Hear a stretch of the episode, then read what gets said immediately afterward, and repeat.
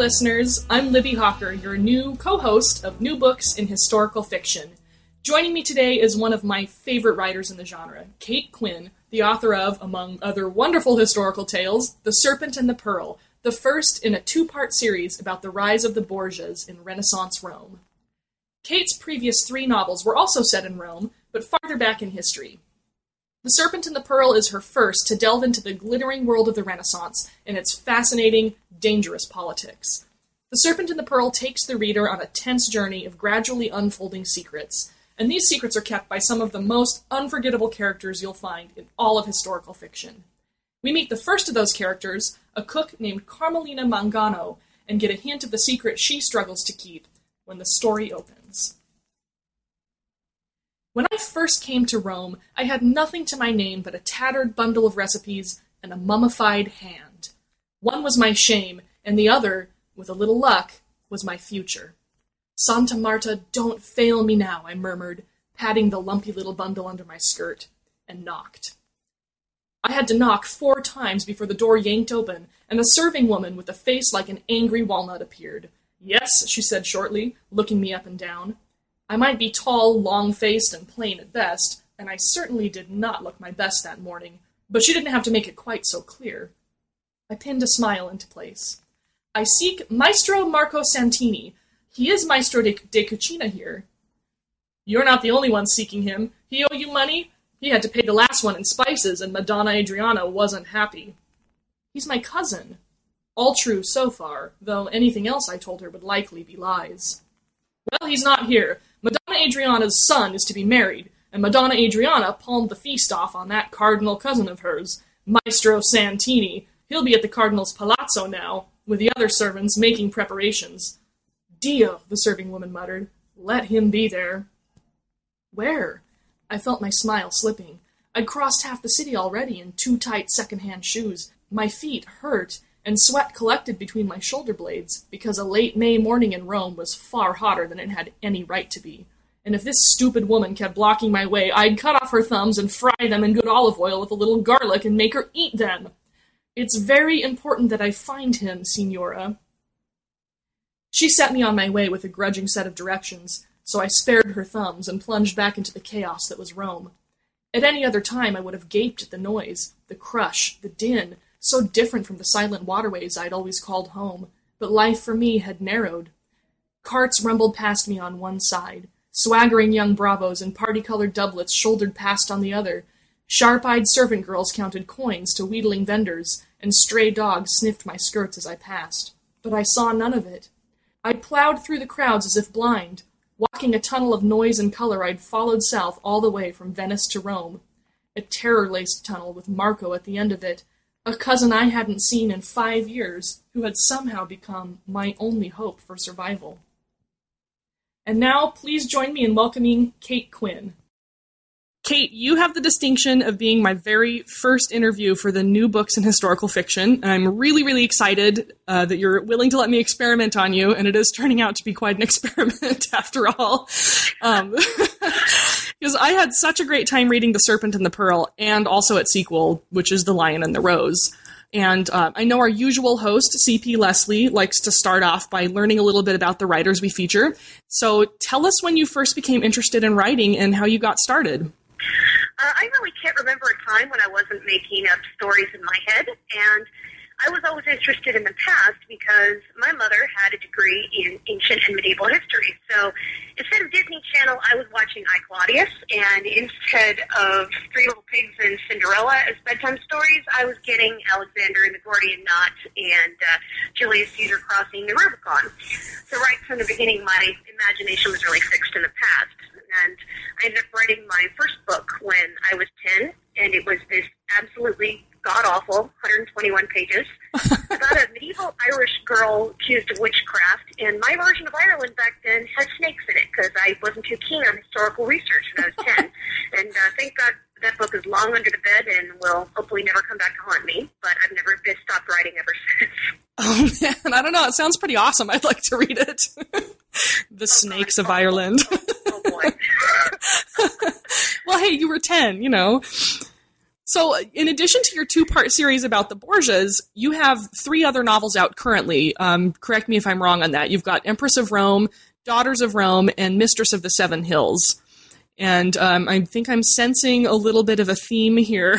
So aside from your early history with I, Claudius, what is it about Rome that draws you back again and again as the setting for your stories? Uh, actually, it really was England that was my first love. I had Tudor mania and Elizabeth the First was my idol, but ancient Rome really did fascinate me too, and it just happened to be the setting for the first book that I ended up publishing. But the fun about modern-day Rome is that it really has this tripartite past, because in the ruins you can see the ancient world, and then in the art museums and all the artwork in general you see the Renaissance, and then you get the religious side in the presence of the Vatican. So when I jumped arrows back to the Renaissance, I really enjoyed getting to delve into the other two sides of the city, which I didn't when it was strictly set in the ancient world. I, I love Rome. I'd kill to go back. Oh, that's amazing. I've never been there, but I would absolutely love to go. There's just so much history and art there. It'd be awesome to see. Yeah, I went when I was in high school, and I'd love to go back. Hopefully I can this year. We'll see. Oh, awesome. I hope you get to. So let's talk a little bit about, yeah, let's talk a little bit about The Serpent and the Pearl. This book follows the lives of three very different people who would seem to have no real reason to become friends, but all of them get drawn kind of against their will into this web of politics. And then at the center, center of that web, of course, sits Rodrigo Borgia, the man who one day becomes Pope Alexander the Sixth. I was really taken by the variety of your three main characters. And of course, it wasn't surprising to find Giulia Farnese as a main one of the first, the, one of the primary characters in the book, since she was Borgia's most famous mistress, I guess. I mean, he had a few others, but she's kind of the one everyone remembers now. Um, but joining Giulia are these two very unusual characters who also get a share of the narrative perspective. So you have Leonello, this very cynical, knife-wielding dwarf, and Carmelina, who's a woman who really just wants to be left alone in the kitchen. What was it about the Borgia story that made you want to tell it from the perspectives of these other characters, instead of maybe a more obvious choice like maybe Lucrezia Borgia or somebody who had sort of more political power and more access to high society? Well, I picked Giulia Farnese because she was a real historical figure, and she had a front row seat to all the Borgia shenanigans, which makes her a perfect narrator. But she hadn't really starred in a book of her own yet. She just turned up as a minor figure in a whole lot of other Borgia-centric books. And the trouble with more famous characters like Lucrezia Borgia is that reams have already been written from their eyes, and I'd really rather go with somebody who is a little less done to death. And as far as the other two characters, I always love winding fictional characters in with the historical, and that's partly just to keep the readers on their toes, because you could go to Wikipedia and find out what happened to Giulia Farnese, but there's yeah. no way to know what will happen to Leonello and Carmelina as you're reading. And then also the idea, too, was that Giulia, as an upper-class woman in the Renaissance, leads a much more sheltered life. Really, the women, did, they didn't go anywhere. They went to church, and then they went back home. Yeah. It's a very insular world for a book to take place in. So since I added Carmelina as a working woman and then Leonello as a man of outsider status, that let me open up the world of the book from just inside the Vatican and the palace. You know, I could have scenes downstairs among the servants. I could have scenes out in the streets with the thugs, you know, taverns, palaces, churches. It gave me a real cross-section of the Renaissance to look at, which is why I picked those three. Yeah, that's fantastic. Uh, good thinking, too. Good planning ahead. So, well, a lot of historical fiction, you know, if you're only looking at the palaces and the queens, you know, it's like you get a very insular world, and I like opening it up a little bit more. Yeah, I agree. So let's talk about Carmelina for a little bit. I said earlier that I, quote, read the books, but that's not actually accurate. I, I really listened to them um, as audiobook productions, which are absolutely fantastic, by the way. And every time Carmelina's point of view took the reins, I knew I had to brace myself because I was about to get very, very hungry. You must have done some yeah, you must have done some crazy research into historically accurate cooking in order to write Carmelina's parts of the story, because that woman is so into food. She made some of the most creative food-based metaphors and similes I've ever read. Did you have to go to any special lengths to learn about recipes from Renaissance Rome? Well, I got most of my recipes from a fabulous Renaissance-era cookbook written by Bartolomeo Scappi, who ended up being the personal chef of two popes later in the fifteen hundreds. And he wrote this massive compendium that details not just his recipes, but the ins and outs of what a cook's life was like during that time. Now, we don't know anything about Bartolomeo's early life, and I immediately wondered who trained him, because even today when you listen to these Michelin-starred chefs, and they tend to be men, but if you ask them who they learned to cook from, it's always mom, or it's grandma, or it's Tante Jeanette, or something like that. So I looked at the greatest cook of the Renaissance who wrote this book, which is still in print, and I thought, I really bet he was trained by a woman. So I had the young Bartolomeo in the book as an apprentice in the kitchens, and I have Carmelina as the woman who teaches him everything he knows. That was part of the inspiration for her. And then also, character-wise, she is based on my husband's Sicilian grandmother, who is now in her eighties, but who is an absolutely superb cook and very fiery. She would absolutely threaten to fry your ears in oil and make you eat them if you committed a sin in her kitchen, like, say, using sauce out of a jar. Oh, I love that. I wondered if Bartolomeo was uh, based on a real character, or if he was one who you made up. So he appears in, in the book as well. Yes, we don't know anything about his early years, really, or even when he was born. I stretched his birth, what his probable birth date was a little bit, but we definitely know he was a real person, and we know that he went on to a great, great career. But all the rest, almost all the recipes are right from his book. Wow, that's awesome. So did he actually invent potato chips then?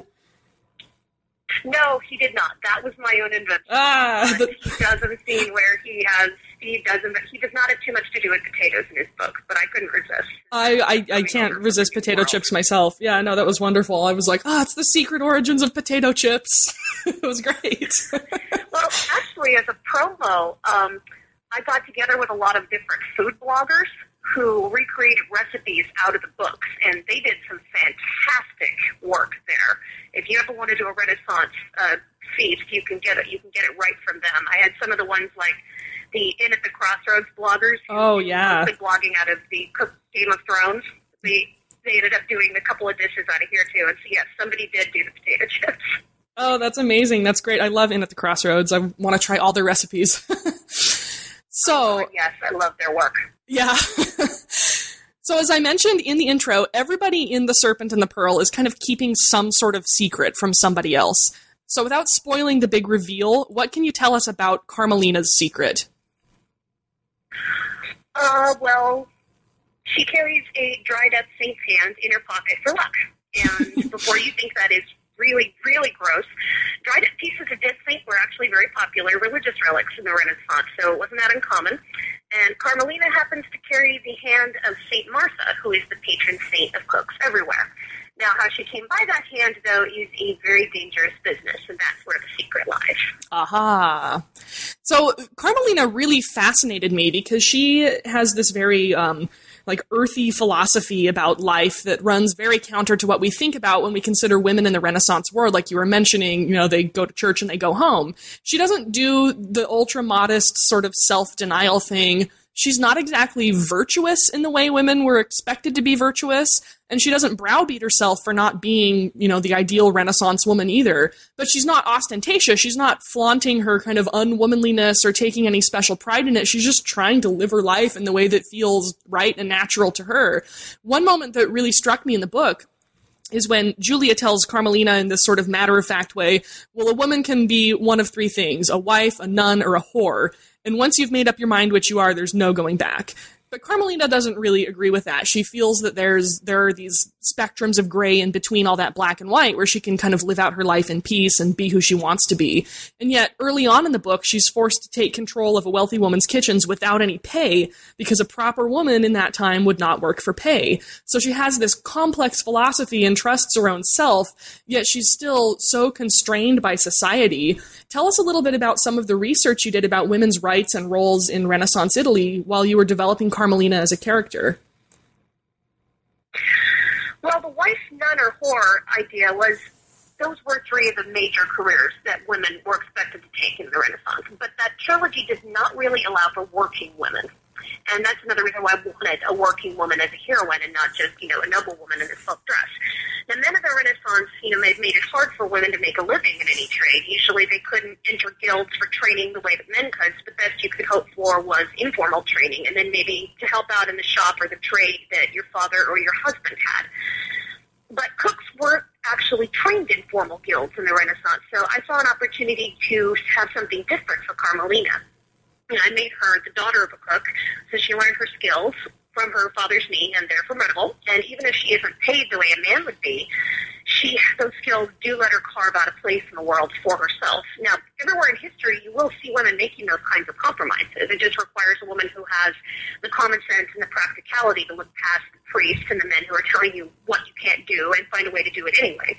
And it's not fair, of course, that she can't just do the calling that she is so obviously fit for, but she doesn't have time to complain about her situation, why it's monumentally unfair, and she doesn't even have time to worry that she's not living up to the strict standards of virtue that the priests also loved to lay down for the women at the time. She's just too busy running a kitchen and making a living. And yeah. Since she has such a passion for cooking and for food, she'll make those sacrifices just so she can get to keep doing what she wants. And that was another important thing I thought with her character is I love being able to give a historical heroine a real passion that isn't just her love life. Because, you know, again, when so many heroines in H F are queens or princesses or royal mistresses, you know, they're not working women, so and they don't have access to too many hobbies. So Carmelina got to be different. Yeah, I really like that about her. And I'll also say this for Carmelina, I will never look at a lime the same way again in my life. Three words, Renaissance, birth control. If you want to know what we're talking about with regards to limes, you'll have to read The Serpent and the Pearl. So, Carmelina becomes good friends with Giulia Farnese, and Giulia is one of those big marquee names like we talked about earlier who just kind of can't be left out of any depiction of the Borgias, whether it's a book or a T V show or anything else. Tell us a little bit about the real Giulia. What do we know about her? Well, we do know she was a famous beauty with incredible floral length hair. We have some of the letters that the Pope wrote to her, which prove how utterly besotted he was. And we also know that unlike a lot of people in the Borgia orbit, she escaped their drama and their violence and lived out a long, happy, wealthy life afterward. So, and that's no small feat. So that says to me that she had some brains under all the hair. Oh, definitely. And I think there's this tendency in Borgia fiction to make Giulia a, a little wily, kind of a bit of a schemer or social climber. And sometimes she's been de- depicted as a rather unpleasant person who kind of only gets by on her looks and doesn't really have much else to offer the world. But at first, when I first started reading The Serpent and the Pearl, I was a little bit afraid you'd take sort of that similar tack with Giulia.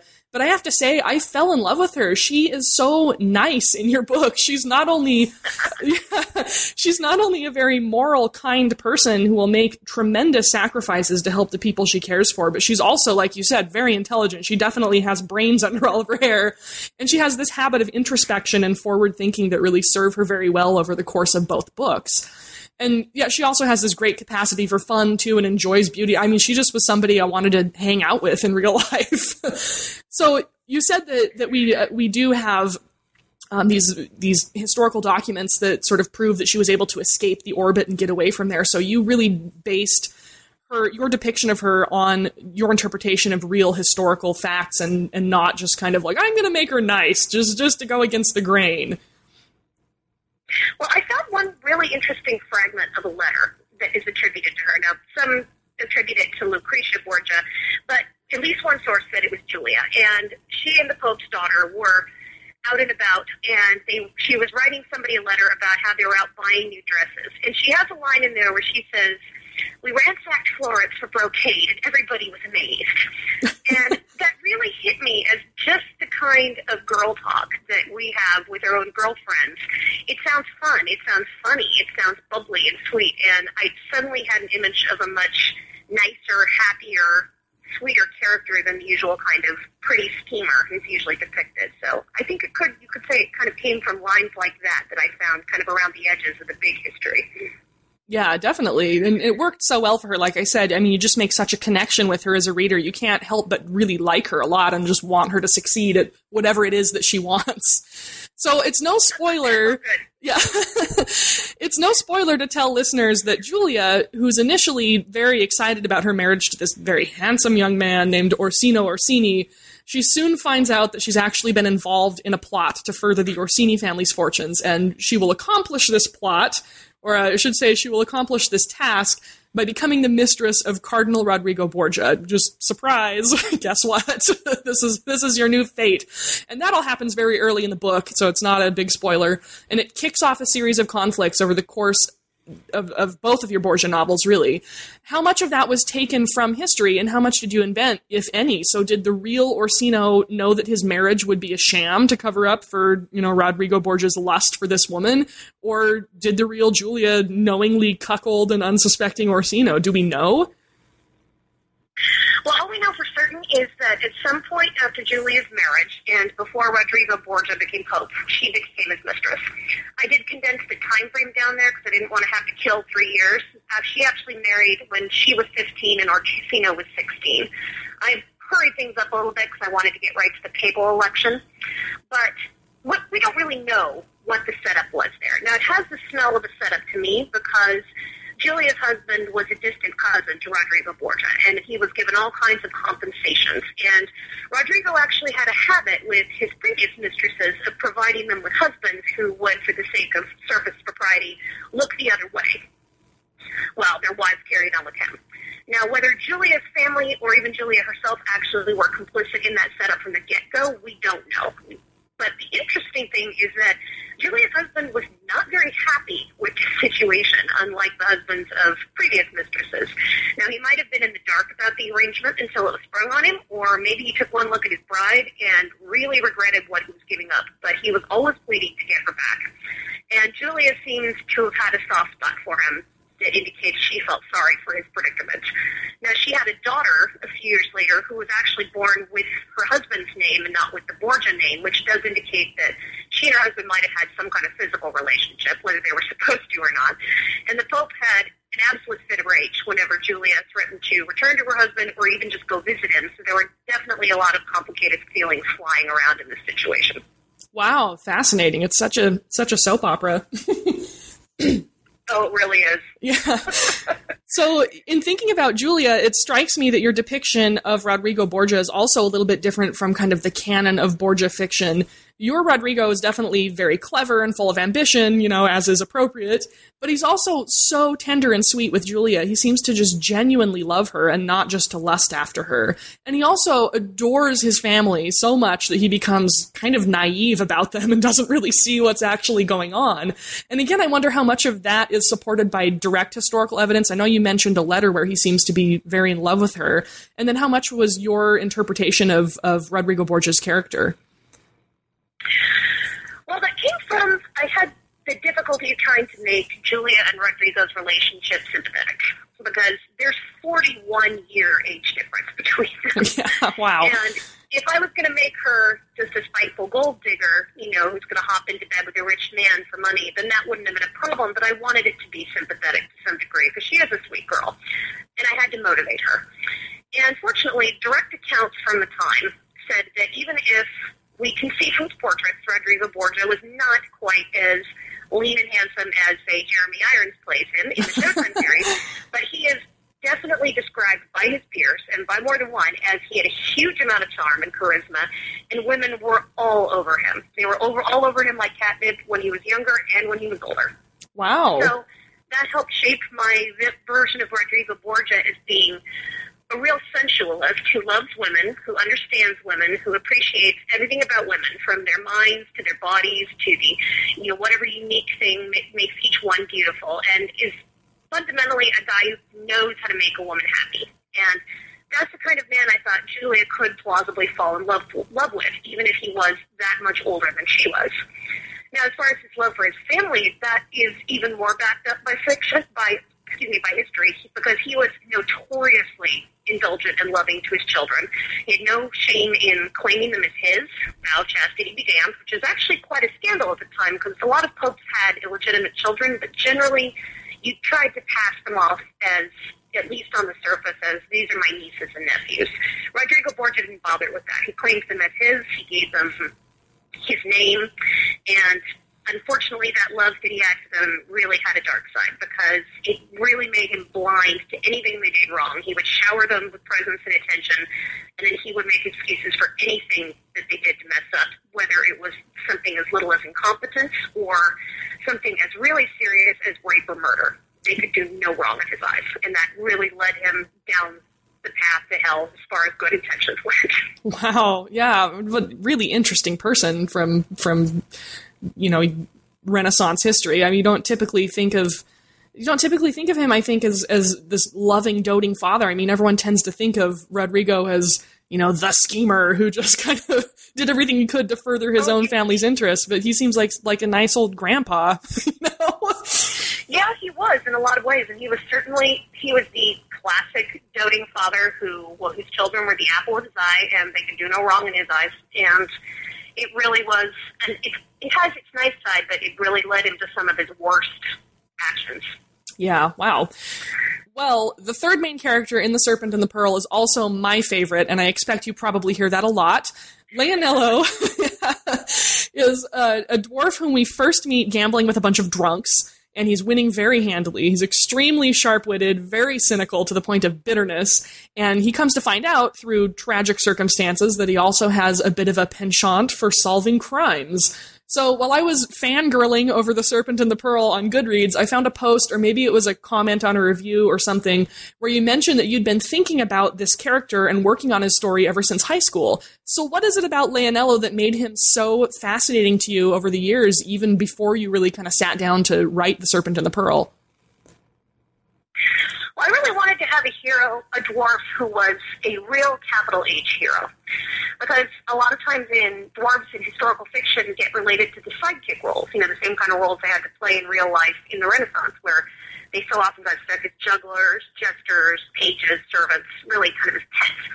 Now, there are some great examples of dwarves in fiction. Sarah Dunant has In the Company of the Courtesan, which has a wonderful dwarf narrator, but even so, he is really telling his friend's story more than he's telling his own. And then, you know, everybody's favorite dwarf on Game of Thrones is Tyrion Lannister. Of course, yes. But he's still part of an ensemble cast. You know, he is the foil against the traditional tall, dark, and handsome types, you know, the heroes like Jon Snow and Robb Stark.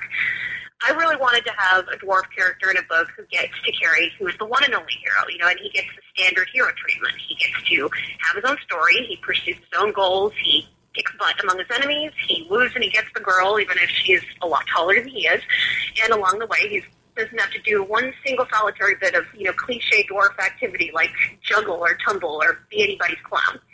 I really thought a dwarf deserved a real hero's journey, and there's no reason he couldn't have one just because he was afflicted with dwarfism. Well, I think you definitely succeeded. Leonello is awesome, and I think I even developed a little bit of a crush on him, so... so well done. I've never heard that the narrator for the audiobook was actually a English character actor who starred in the co-starred in the Borgias. Oh, actually um, has a wonderful, wonderful, very sexy voice. Oh yeah, so that's I'm sure I, I can understand a crush. Yeah, definitely. I think that probably had something to do with it. He is an excellent, excellent voice actor. So Leonello gets caught up in this obsessive drive to figure out who's killing women throughout Rome. And it's obvious that it's got to be the same person who's responsible for all these murders because the crime scenes are so distinctive and so alike. And eventually his quest to find this killer kind of sucks him into the Borgia court. Now, various members of the Borgia family are still, many hundreds of years later, suspected of all kinds of murders. I don't know if they actually did them or not. Are the murders in your book specifically that Leonello struggles to solve based on any sort of historical fact, or did you make up these specific murders for the book? Uh, the string of murders that Leonello tries to solve are all made up. But what I did base in fact is that, um, okay, how can I put this without there being a major spoiler? Uh, there is a notorious murder of a powerful person who is very close to the Borgia family. And this remains one of the great unsolved mysteries in the Renaissance. Who killed this person and why?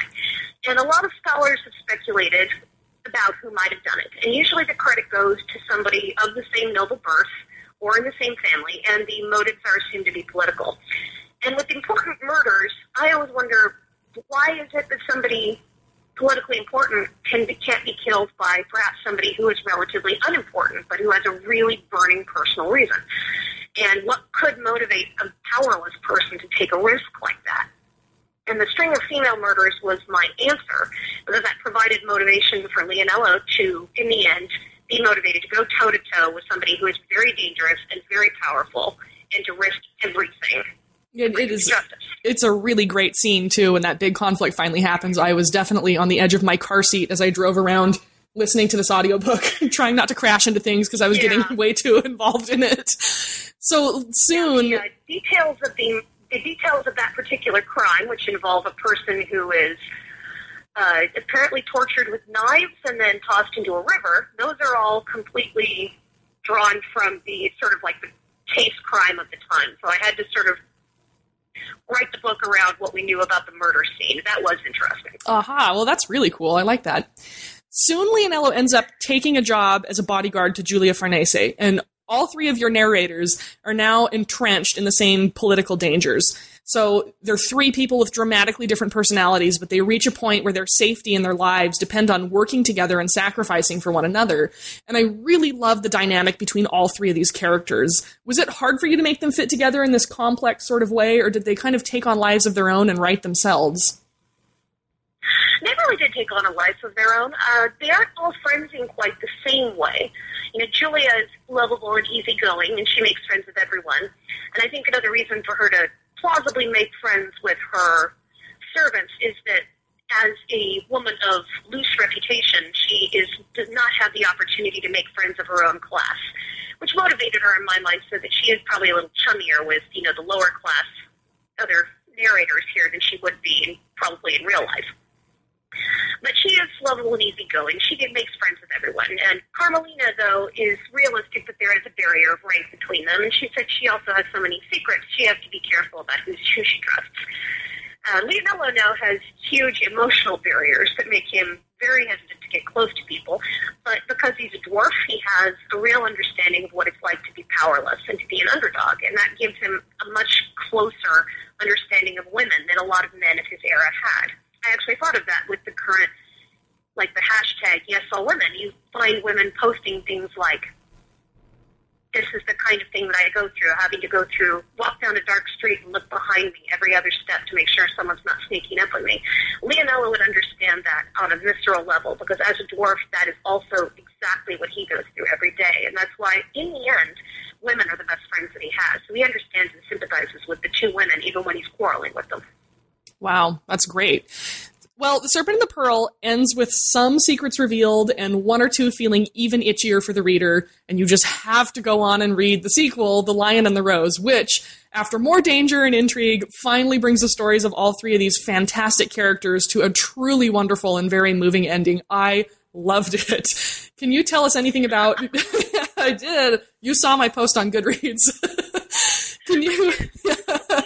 I was, I was tickled. Can you tell us anything about your next release? I'm going back to Ancient Rome for my sixth book. It's the conclusion in my Empress of Rome series, and that one is called Lady of the Eternal City. And that takes place during the reign of the ever-traveling Emperor Hadrian, who you might have heard of.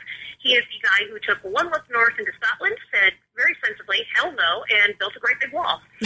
Wise move. Very wise move. Well, that sounds like it's it sounds like it's going to be really good. I'm excited to, to read that one too. Can you tell us at all about A Day of Fire, or is that still hush hush? And if it is, I can edit that out of this audio.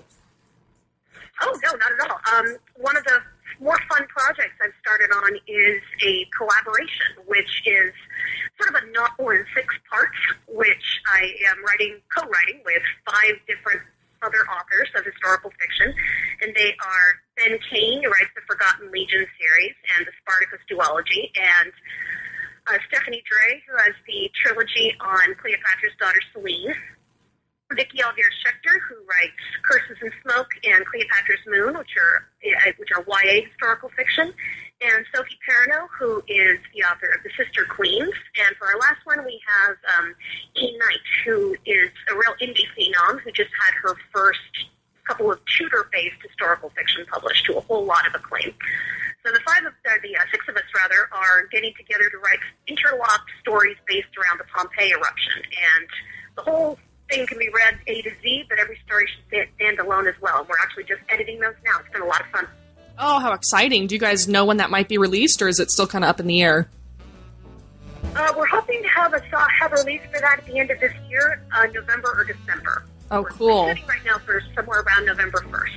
Great. I'll keep my fingers crossed. I really want to read that. It sounds great. Well... Thank you so much for joining us, Kate. It was really great talking to you about The Serpent and the Pearl. Great. Thanks for having me. This has been a delight. Thanks for listening to our podcast. Once again, I'm Libby Hawker, and I've been talking to Kate Quinn, author of The Serpent and the Pearl. You can find more about Kate on her website, kate quinn author dot com, and that's Quinn with two N's. Like us on Facebook, you can search for New Books in Historical Fiction, and follow us on Twitter at New Books Histfic. If you do, you'll see each time we post a new interview. On my blog at libby hawker dot com, and that's Libby with an I E, not a Y, I'll upload an expanded post about my interview with Kate, and I also blog there about historical fiction in general, my favorite tidbits of history, and the ever-changing publishing industry. You can find my social media links and more information about my books on my website as well. New Books Network is run by volunteers. If you enjoyed the interview you just heard, please consider donating to our network. It can be as simple as going to any page at new books network dot com and clicking on the link to shop at amazon dot com, or by shopping for books at the new University Press bookstore, which is university press bookstore dot com. Yes, it does include historical fiction. This is Libby Hawker for New Books in Historical Fiction. Thanks again, and have a great day.